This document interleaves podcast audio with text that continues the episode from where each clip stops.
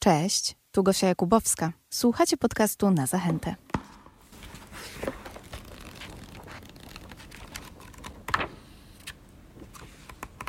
Filipie, jaka książka ciebie ostatnio zachwyciła? Ostatnio czytam książki Stevena Grahama Jonesa, który jest amerykańskim powieściopisarzem, specjalizującym się przede wszystkim w historiach rdzennych Amerykanów, zazwyczaj z jakimś elementem fantastyki albo nawet horroru.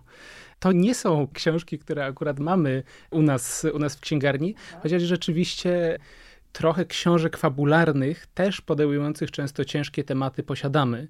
Taką książką fabularną, powiedzmy sobie, która też mnie absolutnie zachwyciła, a która do pewnego stopnia była sprowadzona do nas ze względu na wystawę, było Niepokój przychodzi o zmierzchu Marike Lukasa Rivelda która była bardzo brutalną książką i bardzo dołującą, ale w, na swój sposób oddawała też przesłanie wystawy, która wtedy powstała. Mnie do pewnego stopnia takie książki interesują, nie mm -hmm. będę ukrywał. Dobrze, że o tym powiedziałeś, no bo e, także o tych książkach towarzyszących e, wystawom w Zachęcie będziemy e, również rozmawiać, ale myślę, że jednym z takich misji księgarni artystycznej w Zachęcie jest to, żeby także na półkach pojawiły się te książki artystyczne i trochę bym chciała chciała mm, o nich porozmawiać. Czy te książki ciebie też w jakiś sposób urzekają? Bo to takie małe dzieła. Tak. Książki artystyczne, czy katalogi, czy albumy mają tę niesamowitą jakość, że one zawsze do pewnego stopnia rozwijają wiedzę czytelnika na temat albo danego artysty, albo danej wystawy na wystawach, również u nas, jest tak naprawdę ograniczone miejsce, żeby przekazać e, widzowi przesłanie danej wystawy, jakieś szersze konteksty, które mogłyby wskazywać na to, skąd wychodzi artysta, skąd wychodzi jego pomysł na sztukę. I pod tym względem katalogi absolutnie są potrzebne, żeby lepiej zrozumieć dane dzieła czy dany nurt. No tak, to, to jest raz, że dopełnienie, uzupełnienie, a dwa też jakaś taka możliwość dodatkowej ekspresji. Jest to taki suplement y, niekiedy artystów y, do, do tej ekspresji, którą prezentują na wystawach. Myślisz, że powiedzenie nie ocenię książki po okładce w tym przypadku traci sens i znaczenie, e, jeżeli chodzi o książki artystyczne? No odrobinę tak. E, mhm. Ostatecznie książka artystyczna też musi jakoś zainteresować widza.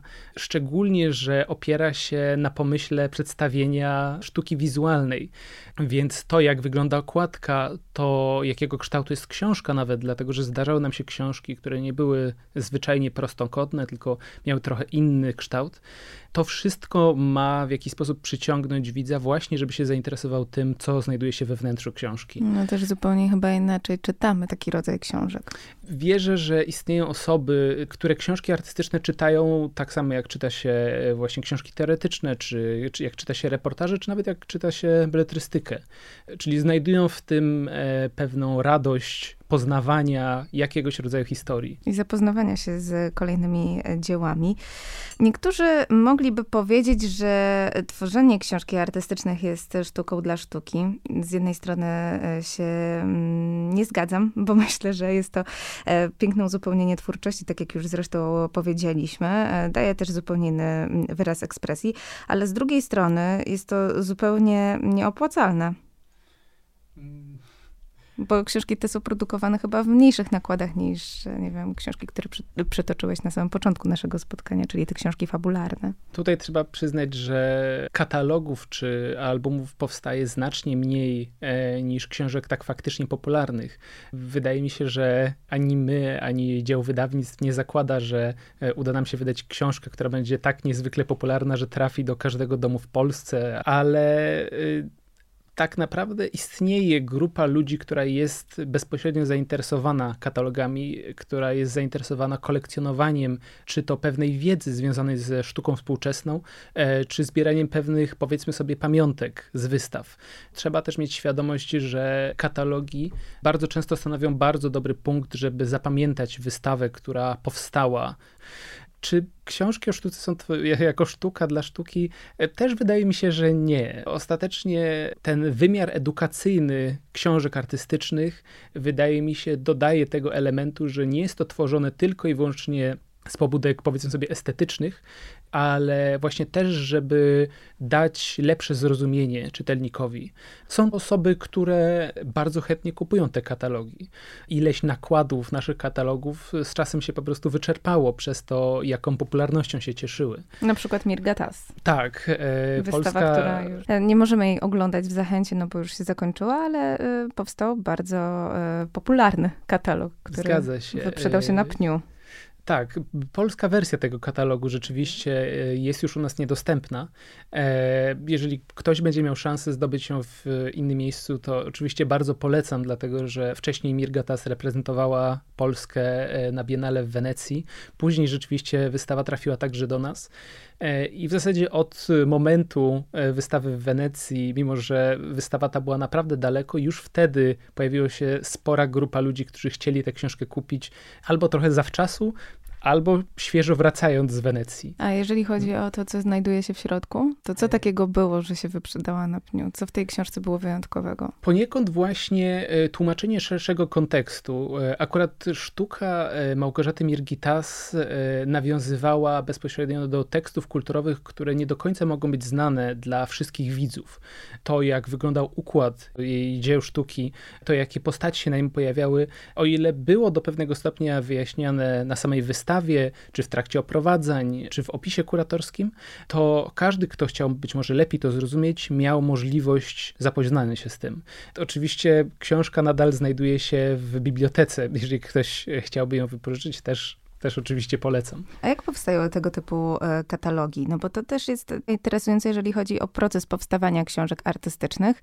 Czy to jest tak, że e, to jest e, tylko i wyłącznie praca artysty, przedstawiających też swoje prace w przestrzeniach galerii, czy to jest współpraca kuratorska i jakichś innych osób zaangażowanych w cały proces? Jest to proces niezwykle złożony. Jeżeli artysta, o którym mówimy, czy artystka są nadal żywi, bo oczywiście zdarzają się wystawy już pośmiertne i katalogi do nich, no to większość wtedy zależy od kuratora. Oczywiście, jeżeli artysta jest, jest nadal wśród nas, to też współpraca jest bezpośrednio z nim.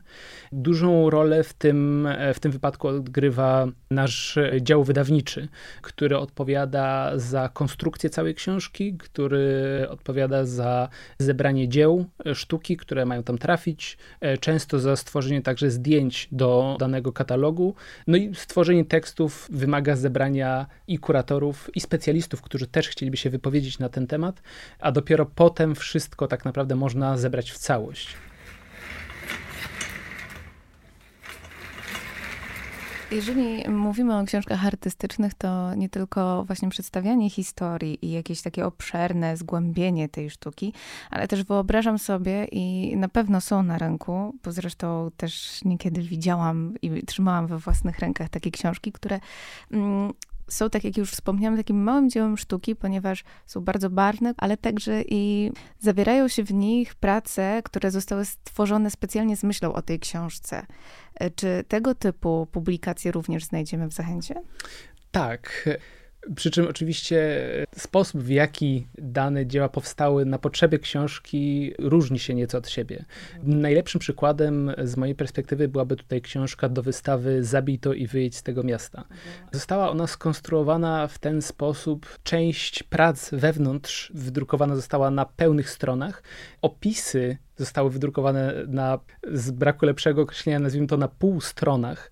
Do tego sama książka posiada elementy ruchome, a także dodatkową zakładkę w kształcie tramwaju, który w samym filmie pojawiał się wielokrotnie.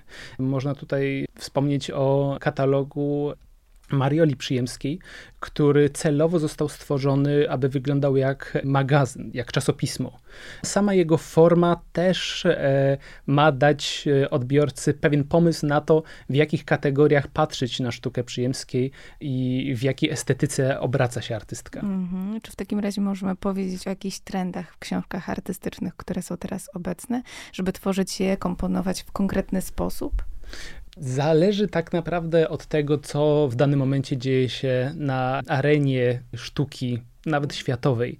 Zdarzali nam się klienci, którzy pytali o artystów, o których w ogóle wcześniej nie słyszeliśmy i których albumy y, rzeczywiście były ciężkie do zdobycia nawet w Polsce. Nasza księgarnia miewała sytuację, w której klienci znajdowali u nas książki, których nawet nie spodziewali się, że albo są dostępne w Polsce, albo że jeszcze są dostępne gdziekolwiek.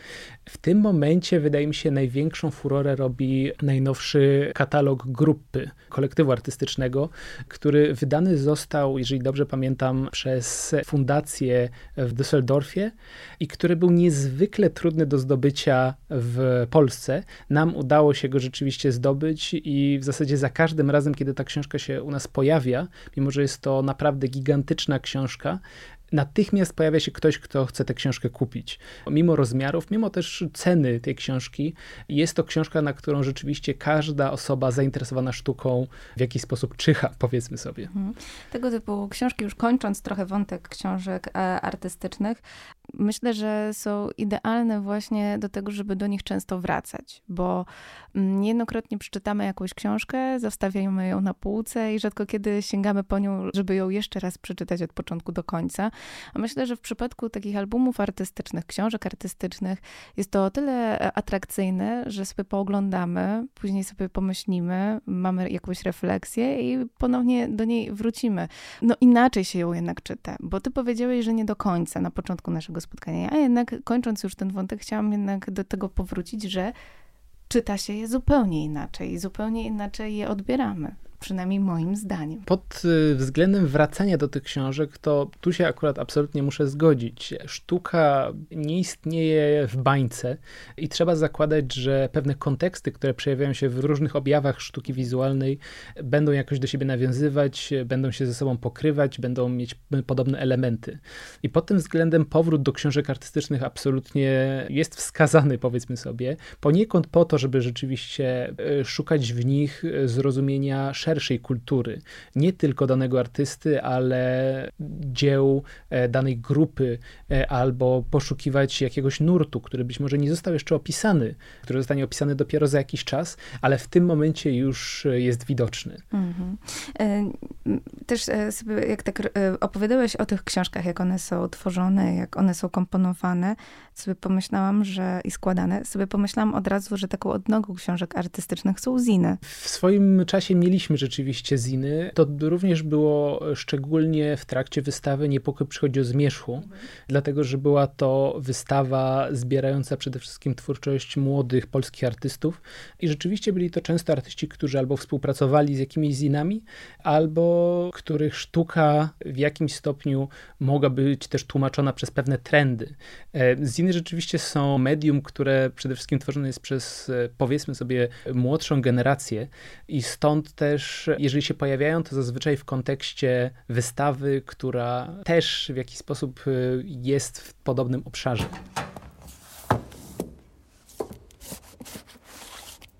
To jak wygląda proces selekcji i doboru e, książek, które znajdziemy na półkach? Są wydawnictwa oraz hurtownie, z którymi współpracujemy bardzo blisko i zawsze mamy na oku nadchodzące, nadchodzące premiery, które mogłyby nas zainteresować. A nie masz tak, Filip, że czasami e, obserwujesz sobie e, jakieś profile na Instagramie, na Facebooku i widzisz książkę jakoś, sobie myślisz, o, w sumie mógłbym zaproponować, żeby ta książka znalazła się u nas na półce? Wchodząc do jakiejkolwiek księgarni, czy to zwyczajnej, czy to artystycznej w innym miejscu, od razu mam poczucie, że powinienem zerknąć na książki, które być może u nas też by się sprawdziły.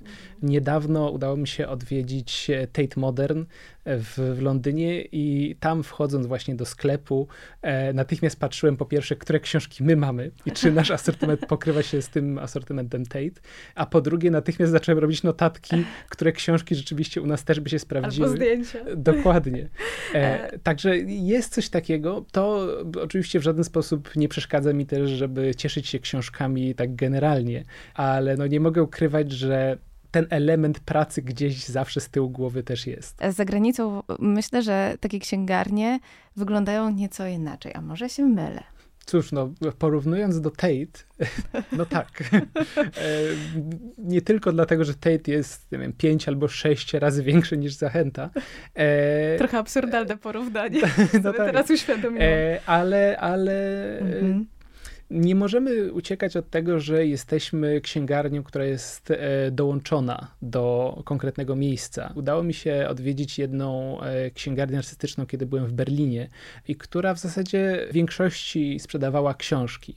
My jako księgarnia, która jest do pewnego stopnia sklepikiem, chociaż my bardzo nie lubimy tego słowa, ale e, ostatecznie stanowimy pewnego rodzaju sklep dla klientów, którzy na przykład zmierzają już do wyjścia. Sprzedajemy również gadżety. W swoim czasie sprzedawaliśmy także filmy, jeżeli to była akurat wystawa, która w jakiś sposób wiązała się z jakimś filmem.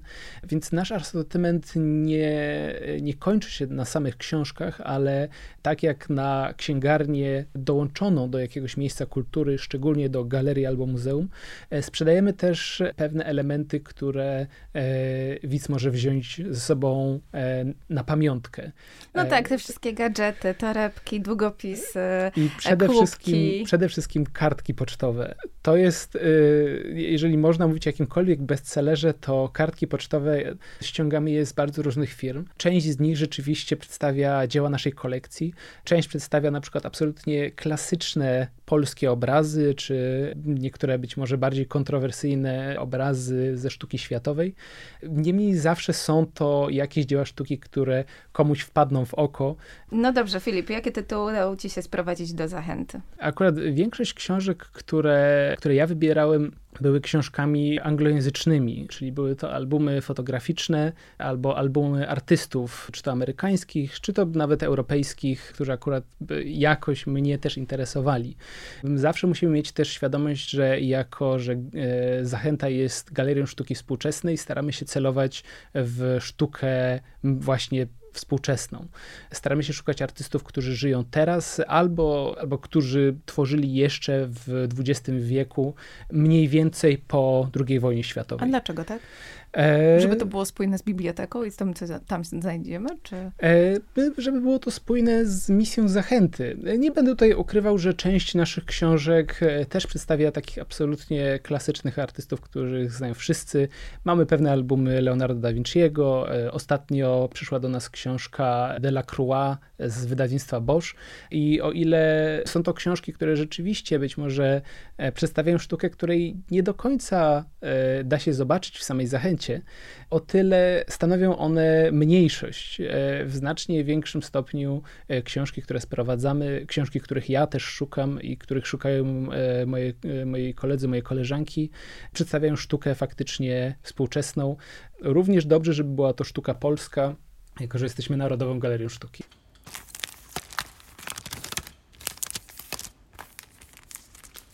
Słyszałam, że księgarnia ma wrócić do swojego pierwotnego miejsca w galerii.